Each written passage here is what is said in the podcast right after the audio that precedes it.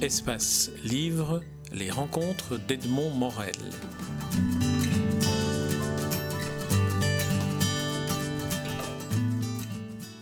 François Skeuten, je suis très heureux de voir votre bonheur, de voir enfin achever cette, ce, euh, euh, Train World qui s'ouvre dans quelques jours. Alors, de quel ordre est l'émotion que vous ressentez aujourd'hui?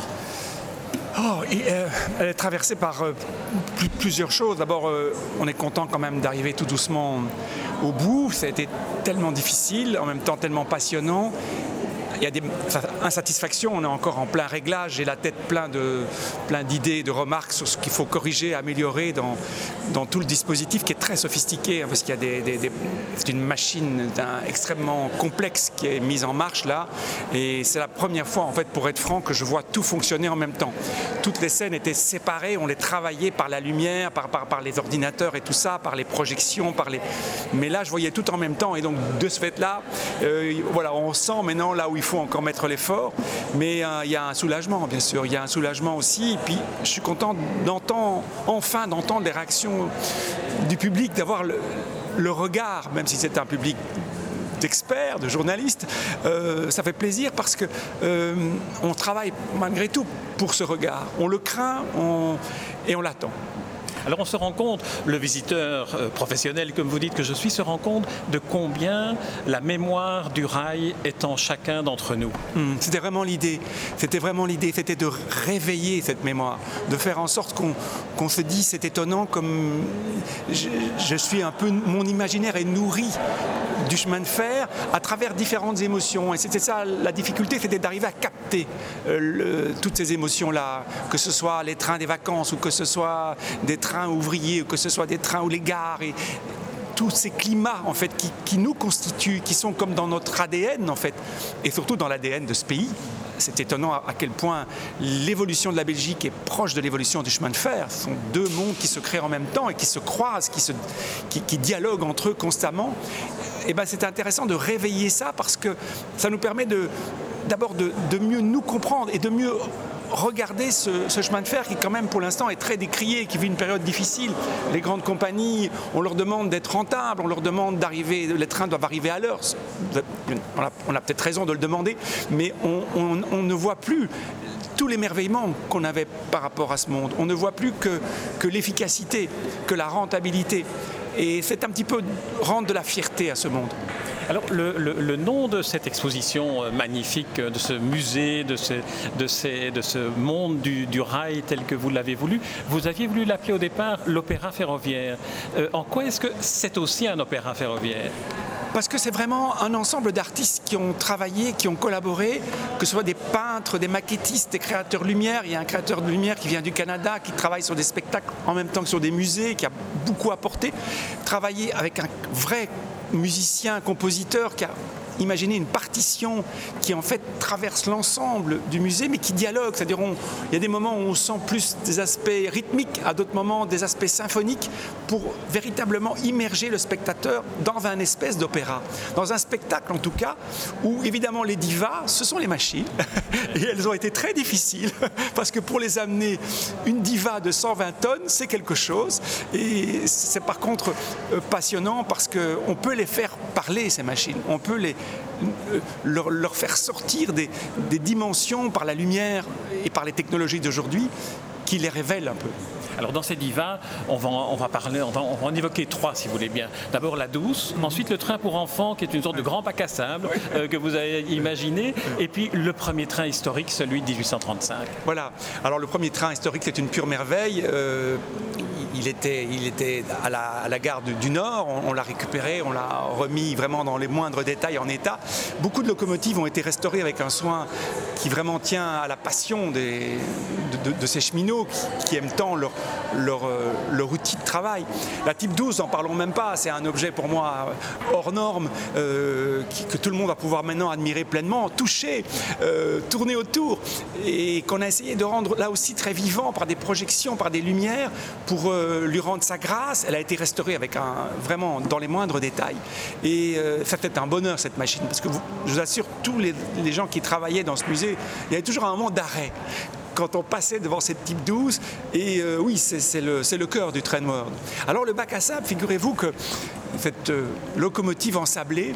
Euh, au départ, j'avais fait ça en me disant, de toute façon, on va me, sucrer une scénographie. C'est pas possible. À un moment donné, on va me reprendre à l'ordre et on va dire, bon, maintenant, ça suffit, c'est pas raisonnable. Et alors, euh, c'était vraiment l'idée, on va donner ça en disant, bah oui, écoutez, là, c'est normal, on, enlève ça. Mais curieusement, le directeur de, la holding SNCB à l'époque s'est pris d'attachement sur cette locomotive ensablée, ce qui nous a valu beaucoup d'ennuis parce que c'est très compliqué de mettre une locomotive accessible aux enfants parce que c'est une machine de fer avec plein d'aspects qui, sont, qui peuvent être dangereux. Et donc il a fallu imaginer un parcours qui permette aux enfants de descendre dans cette locomotive ensablée. C'était très compliqué. il y a un autre élément que j'aimerais que vous évoquiez pour bien montrer la manière dont vous travaillez, c'est la maison du cheminot qui est préservée et son grenier. Oui, alors la maison du cheminot, c'était intéressant parce qu'au départ, elle était sur le, site. Et euh, la SNCB nous a tout de suite dit, ben voilà, ce bâtiment euh, est ancien, euh, on va le démolir pour construire le, le train. Et chaque fois, je, m'obstinais à leur demander, mais quelle est l'histoire de cette maison? Et puis, à force, ils ont accepté de me raconter. Et puis là, j'ai découvert que c'était la maison des cheminots qui appartenait au site de la gare de Scarbeck et qui, de génération en génération, était occupée par des cheminots. Donc, je me suis dit, mais c'est une chance, un cadeau des dieux. Et on a construit le bâtiment autour, un bâtiment très simple, industriel, mais qui permettait justement de préserver cette maison dans son intégrité. Rien n'est faux dans le train Il n'y a pas de, de, décoration, tout est, tout est vrai. Et donc l'idée, c'était qu'on pouvait enfin parler du travail des cheminots, de la dureté de cette vie, et euh, aussi d'entrer dans l'intimité. Et là, on a reconstitué dans les moindres détails un environnement qui appartient un petit peu à une époque décisive, c'est 58, puisque là, on voit arriver la jonction Nord-Midi, après un demi-siècle de travaux, on voit arriver le TE et puis l'exposition universelle. Donc un basculement très important dans la façon de regarder et dans la façon dont la Belgique se positionne aussi. Et donc c'était amusant de l'inscrire à ce moment-là.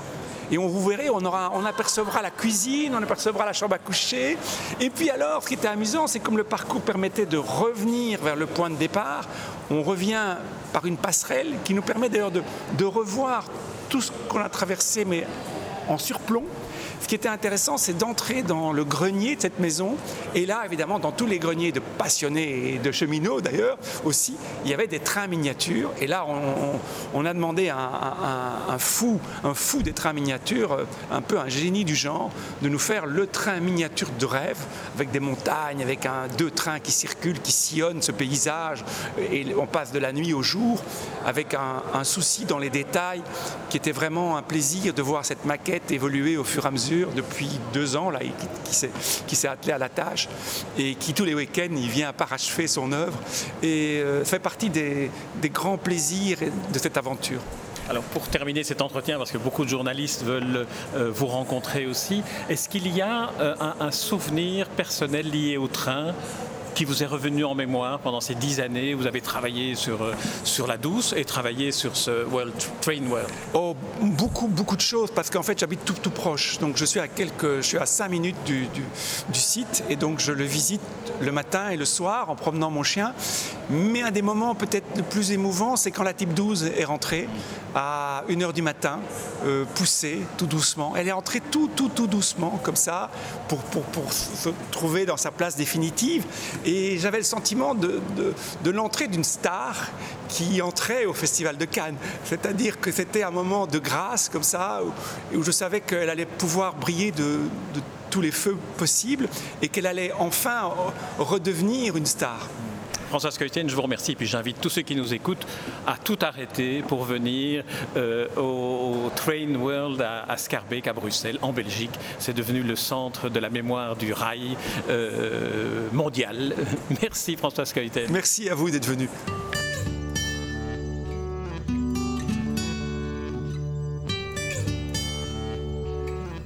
Espace Livre, les rencontres d'Edmond Morel.